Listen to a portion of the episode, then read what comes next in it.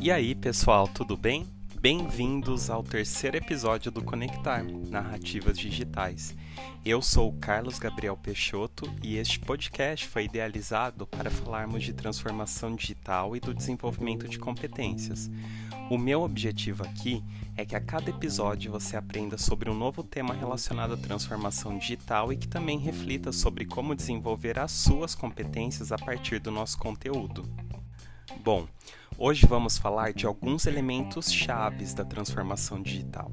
Já falamos bastante por aqui que a cada dia surgem novas tecnologias que estão remodelando nossas vidas, nossas relações e nossos comportamentos. Vocês irão perceber através das nossas discussões, nesse e em outros episódios, como sempre acabamos colocando as pessoas no centro dessa discussão. E é isso mesmo, pois falar de transformação digital não é somente falar sobre uma nova tecnologia, mas sobretudo sobre as pessoas e da forma com que estamos lidando com todas essas mudanças. E se estamos no centro dessas mudanças, precisamos nos adaptar. E a mesma coisa acontece com as empresas, que acabam procurando novas respostas estratégicas para se manterem competitivas.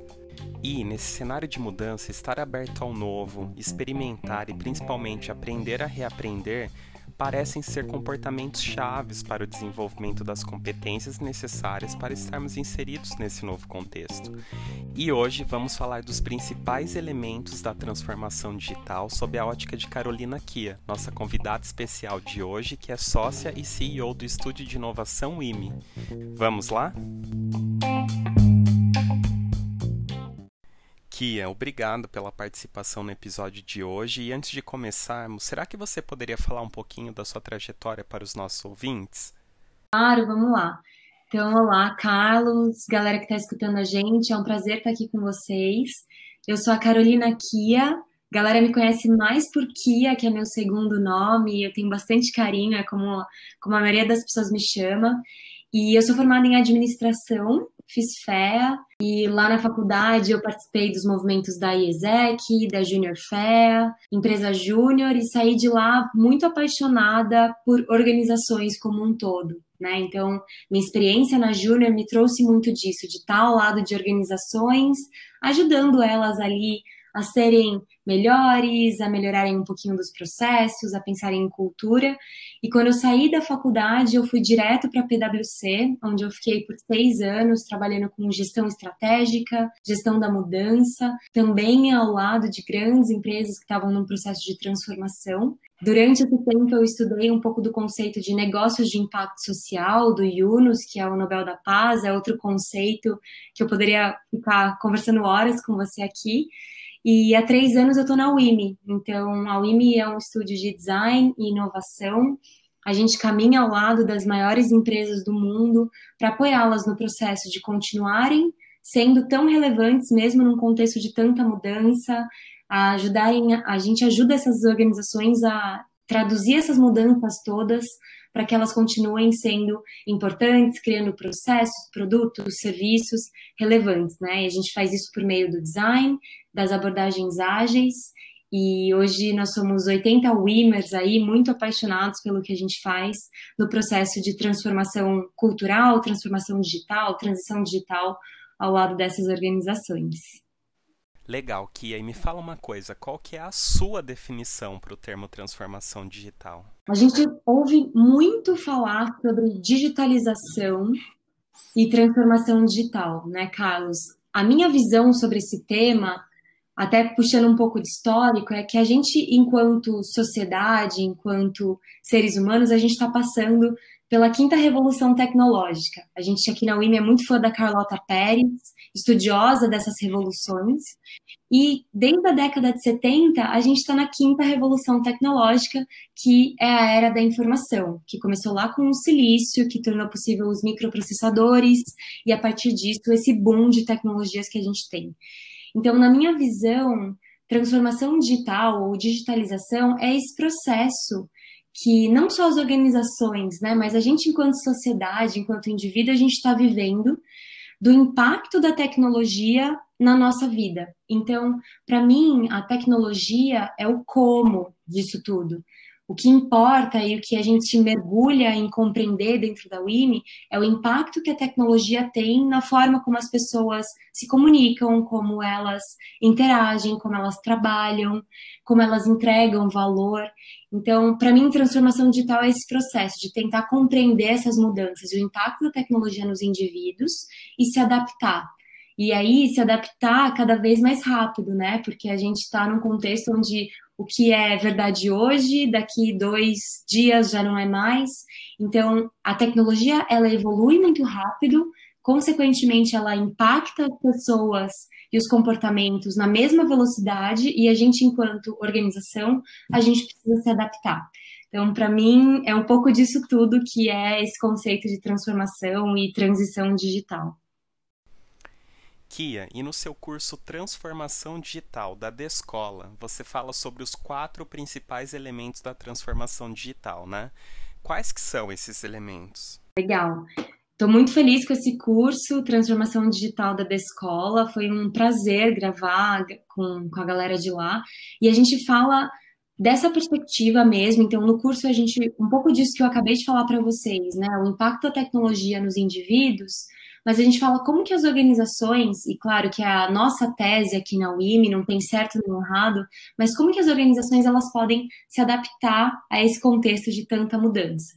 Então, a gente fala primeiro sobre customer centricity, esse é o primeiro ponto, e aí eu estou falando de gerar valor para o meu cliente, para o meu usuário, e a partir disso gerar valor para a organização. Então, de novo, se eu entendo que tudo muda o tempo todo, o que é valor para o meu cliente, seja ele um cliente externo, seja ele um cliente interno, também vai mudar. Então, eu preciso ficar muito bom em compreender essas mudanças da perspectiva dele, para aí sim eu entregar valor. Então, a gente fala muito sobre as abordagens, né? Human-centered, por exemplo, o próprio design, que olha sempre da perspectiva do usuário, olhando primeiro para a dor que eu quero resolver, e só depois, então, olhando para dentro da organização, como que eu resolvo essa dor? Esse é o primeiro ponto. O segundo ponto é cultura de aprendizado. Então, um pouco desse formato, né, de se as coisas vão mudar o tempo todo, eu preciso ser muito bom em aprender. O terceiro ponto é a cultura de experimentação. Então, de novo, se tudo está mudando, eu preciso fazer pequenos testes. E a gente vai pode falar e aprofundar em cada um desses temas já já. E o último é a ambidestria organizacional, é a capacidade que a organização tem de equilibrar o meu horizonte 1 de inovação, e a gente pode falar mais sobre isso, mas que está buscando eficiência, controle, redução de risco, com a minha parte de explorar novos horizontes, novas perspectivas, novos produtos, novos serviços e novos mercados. Então, esses são os quatro elementos da transformação digital que eu abordo nesse curso da Descola. Vamos falar então agora do primeiro elemento, Customer Centricity. Você pode nos trazer alguns cases de sucesso de empresas que mudaram a sua estratégia com o intuito de fornecer uma experiência mais satisfatória para o consumidor e que obtiveram sucesso? Claro, posso sim. Na WIMI, na nossa trajetória, a gente já fez mais de 700 projetos utilizando essa abordagem, sempre começando pelas pessoas, sempre começando pelo usuário, entendendo as dores e as necessidades. A gente tem grandes empresas que passaram por esse processo com a gente, então Bosch, 3M, Unilever, DHL, Ambev, que compreenderam os usuários e a partir disso repensaram um processo, um produto, um serviço. O próprio McDonald's já fez isso algumas vezes com o apoio da WIM. Tem um case que eu gosto muito, que é da Kion.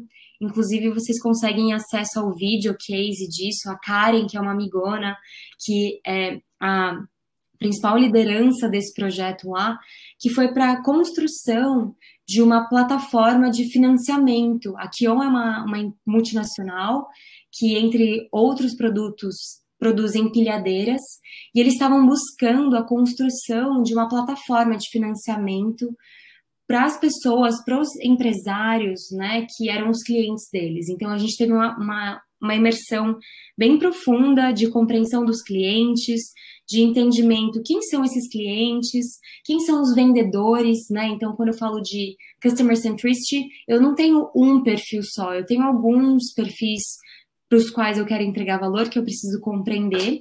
E a partir disso, a gente criou uma plataforma de financiamento é Kion Financial Services, e a gente testou muito, depois eu falo um pouco mais sobre isso, o protótipo em papel antes de passar para o protótipo digital, até de fato ir para o desenvolvimento desse aplicativo, né? Esse aplicativo, para você ter uma ideia, ele reduziu de alguns dias a elaboração de propostas de financiamento para apenas algumas horas. Então foi um super ganho.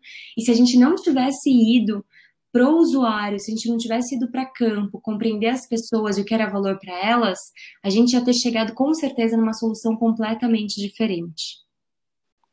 Kia, quando a gente fala de transformação digital, é, tá claro que a gente não está falando só sobre o desenvolvimento de novas tecnologias, mas a gente está falando de um contexto, de uma mudança de mindset, essa transformação cultural, né? Quando a gente vai para o ambiente corporativo, você entende que as empresas estão de fato abertas a essa cultura de experimentação, cultura do aprendizado? Como que você enxerga isso?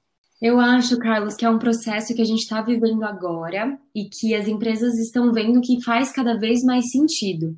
Acho que cada empresa está num estágio diferente, e, de novo, não tem certo nem errado, mas tem algumas que já compreenderam a importância da, do aprendizado e da experimentação, tem outras que ainda estão estão é, entendendo o que, que, que, isso significa, né? Então, o exemplo que eu dei da Kion é um ótimo exemplo porque é super comum empresas chegarem para a gente e falarem: Kia, tive uma grande ideia, agora a gente vai fazer um aplicativo que conecta os vendedores com o cliente e tal. A gente fala: legal. Antes de investir alguns milhares, algumas centenas de milhares de reais, vamos testar, vamos entender, né, primeiro o meu usuário, mas vamos testar rápido, vamos testar barato.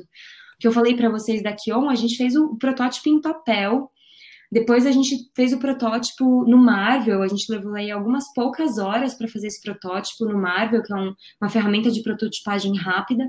A gente levou na AgriShow, a gente testou com algumas dezenas de pessoas, aprendeu muito e errou muito antes de falar, legal, agora vamos investir então dinheiro, vamos colocar desenvolvimento, vamos investir tempo, energia das pessoas para tirar isso do papel. Então, é muito importante. Acho que as organizações, na sua evolução, elas acostumaram muito a fazer grandes planejamentos, né? grandes roadmaps, grandes planejamentos de projetos, até ter uma grande data de go live ou virada de chave. Isso funcionou por muito tempo porque a gente tinha um ambiente que era muito mais previsível. A gente tinha uma velocidade menor das mudanças. E hoje isso não funciona tão bem, porque se eu faço um planejamento de um ano, no dia que eu vou lançar, mudou tanto que o melhor é eu ir fazendo esses pequenos ciclos, que são iterativos, que geram aprendizado e me permitem ir corrigindo a rota ao longo desse processo. Né? Então, por isso que a gente traz muito esse mindset do ágil, o mindset do design, o mindset de testar, errar, aprender, tá aberto a essa cultura de experimentação o, o, perigo aqui, Carlos, acho que é importante sempre trazer, é que eu estou falando de uma cultura de experimentação e, consequentemente, se eu estou testando coisas novas, né, se eu estou falando de inovação, eu tenho que estar tá um pouco mais aberto ao erro, porque eu estou testando coisas nunca antes testadas ou nunca antes experimentadas naquela empresa. Eu não estou falando de, galera, agora liberou, todo mundo pode errar geral, até em atividades pequenas do dia a dia. Não é isso. A gente tem que entender a intenção da falha como processo de aprendizagem e de experimentação quando eu estou testando algo ousado, algo novo, e acho que a gente pode falar um pouco mais disso quando a gente trouxer o tema de ambidestria organizacional. Legal, Kia. Então vamos falar agora um pouquinho de ambidestria organizacional. Você entende que as estratégias de inovação são mais claras em grandes corporações e multinacionais? Qual é a sua percepção? Legal. Qual é a minha compreensão, Carlos? Sempre que uma empresa nasce, uma empresa que é nova, né, que acabou de nascer, tem lá os empreendedores, os fundadores, ela nasce com um propósito muito claro, nasce com aquele brilho nos olhos, com aquela garra de fazer, fazer muito com pouco recurso. E essa empresa, quando ela dá certo, ela vai crescendo. né? Isso aconteceu com todas as empresas gigantes que a gente vê hoje, né? Elas já foram uma empresa de uma, duas, dez pessoas no início da trajetória delas. Só que quando a empresa ela vai crescendo, ela vai ganhando uma robustez que traz uma exigência específica para aquele momento. Então, eu preciso começar a fazer muito mais com menos, eu preciso ter eficiência operacional, principalmente quando eu estou falando de fábricas, né, de alguns modelos de produção, eu estou falando de redução de riscos, eu estou falando de olhar para controle, para processos, porque aquilo é o que eu sei fazer bem, aquilo é o que me dá dinheiro.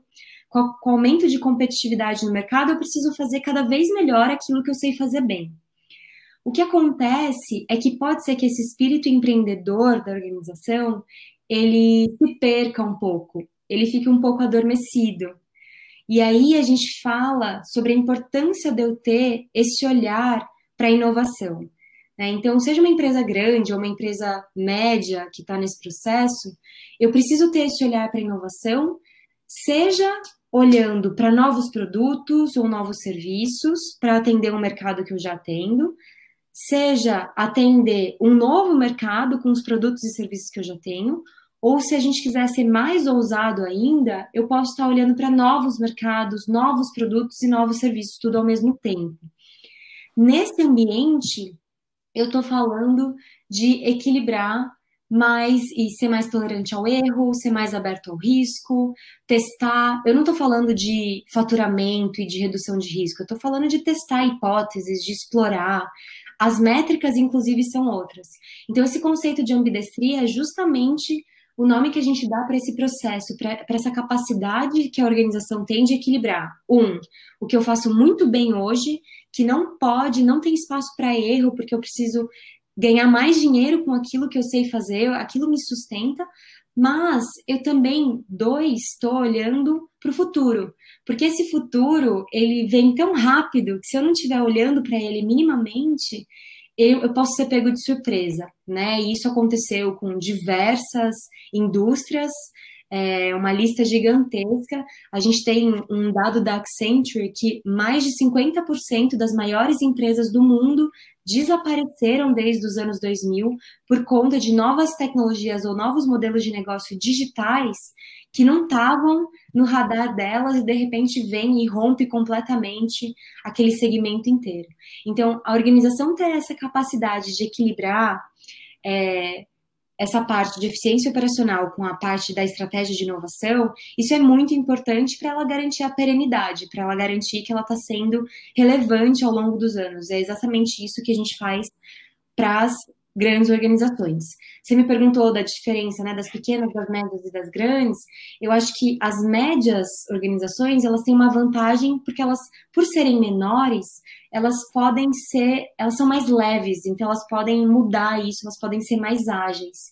Normalmente é o que eu vejo acontecendo, mas não significa que as grandes não podem ter isso e as pequenas elas ainda estão na primeira etapa de exploração, então elas não, normalmente elas não não olham muito para isso só para fechar a minha resposta, na própria WIMI, então estou falando para vocês, a gente é uma, uma empresa ainda em crescimento, a gente já tem hoje os nossos horizontes de inovação bem separados. Então, eu tenho meu horizonte 1, que são os meus projetos de consultoria em design e inovação, e eu já tenho um time dedicado para o meu horizonte 2 e 3, que é um time separado, que está olhando só para lançamento de novos produtos. Então, é, sugestão é que todas as empresas de todos os tamanhos te, tenham essa estratégia bem definida. E hoje a gente falou bastante de transformação digital nesse contexto corporativo. Mas e quanto ao mindset? Como que você percebe que nós estamos lidando com essas mudanças? E quais habilidades e competências você entende que precisamos desenvolver? Legal. Acho que um primeiro ponto é que a gente nunca teve acesso a tanto conteúdo, a tantas plataformas como as que estão disponíveis hoje. Né? Eu acho que o Covid, com certeza, deu uma acelerada nisso, mas esse processo de digitalização de conteúdo que traz mais acesso para as pessoas, ele já vinha acontecendo, né? Justamente por conta da revolução tecnológica que a gente vive, a era da informação. Então, se a gente pensar 20 anos atrás, Carlos, é, na minha adolescência lá, eu tinha pouquíssimas opções de entretenimento se eu estivesse falando de absorção de conteúdo. Eu tinha a fita VHS, que eu tinha que alugar na 100% vídeo ou na Blockbuster, e depois tinha que devolver, né? E hoje, se a gente para para pensar a quantidade de plataformas e de conhecimento disponível que a gente tem, a gente fica até meio perdido e paralisado, né? Não sei você, mas é tanto webinar, é YouTube, é Netflix, é Amazon Prime, é Disney, e é, enfim, tem tanto conteúdo online gratuito, os podcasts mesmo, que às vezes até gera uma paralisia na gente, por onde que eu começo? Porque tem tanta coisa. Então, eu acho que o primeiro ponto que eu queria destacar é esse, que a gente tem, tem muito acesso a muito conteúdo e a gente precisa aproveitar disso é, com clareza do que a gente está buscando e também com a serenidade de saber que a gente não vai conseguir absorver todo o conteúdo disponível na Terra, assim, né? Às vezes eu recebo nos grupos do WhatsApp aquela lista, lista de cursos gratuitos de Harvard, do MIT. Então, é, eu gosto muito de curadorias de conteúdos e de seguir pessoas e e me informar com pessoas que eu confio que vão estar fazendo uma curadoria, porque se a gente busca absorver tudo de uma vez, a gente não consegue. Então, acho que esse é o primeiro ponto. E o segundo ponto sobre a sua pergunta que eu queria destacar, que eu acho muito legal, é que muita gente procura a WIMI, me procura e fala, Kia, o que é o profissional do futuro? Que competências a gente precisa ter? E a gente fala, olha, sinceramente, não tenho certeza. Qualquer resposta que a gente der nesse sentido vai ser uma hipótese. Mas uma coisa a gente tem certeza. Se eu já entendi que o mundo muda o tempo todo e cada vez mais rápido, eu preciso ficar muito bom em aprender. Eu preciso ser muito bom em aprender. Então, tudo que a gente aprendeu até hoje, super legal, muito válido e fez muito sentido. Mas o tempo todo eu tenho novas metodologias, novas abordagens, novas ferramentas surgindo, e eu preciso ser muito bom em aprender e principalmente desaprender, né, para me dar espaço de absorver coisas novas. Então, Hoje na UIME a gente foca muito em metodologias ágeis. Fica o convite, quem quiser conhecer um pouco mais sobre a gente, no nosso site tem os eventos, os workshops super mão na massa, que focam justamente nessa capacidade do indivíduo de iteração e de aprendizado rápido. E também é, o curso da, escola, que aprofunda um pouco mais nesse tema de transformação digital. Lá eu dou algumas outras dicas também. Isso aí, muito bom. Muito obrigado, Kia, por esse bate-papo que tivemos e até mais.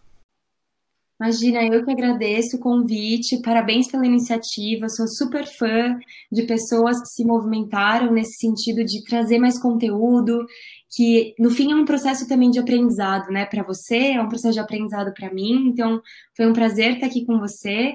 Galera que quiser se conectar comigo, eu vou adorar conhecer. Quem está ouvindo, manda o feedback para a gente depois. Foi um prazer de verdade estar aqui com você e obrigada pelo convite. Obrigado, Ki. Até mais.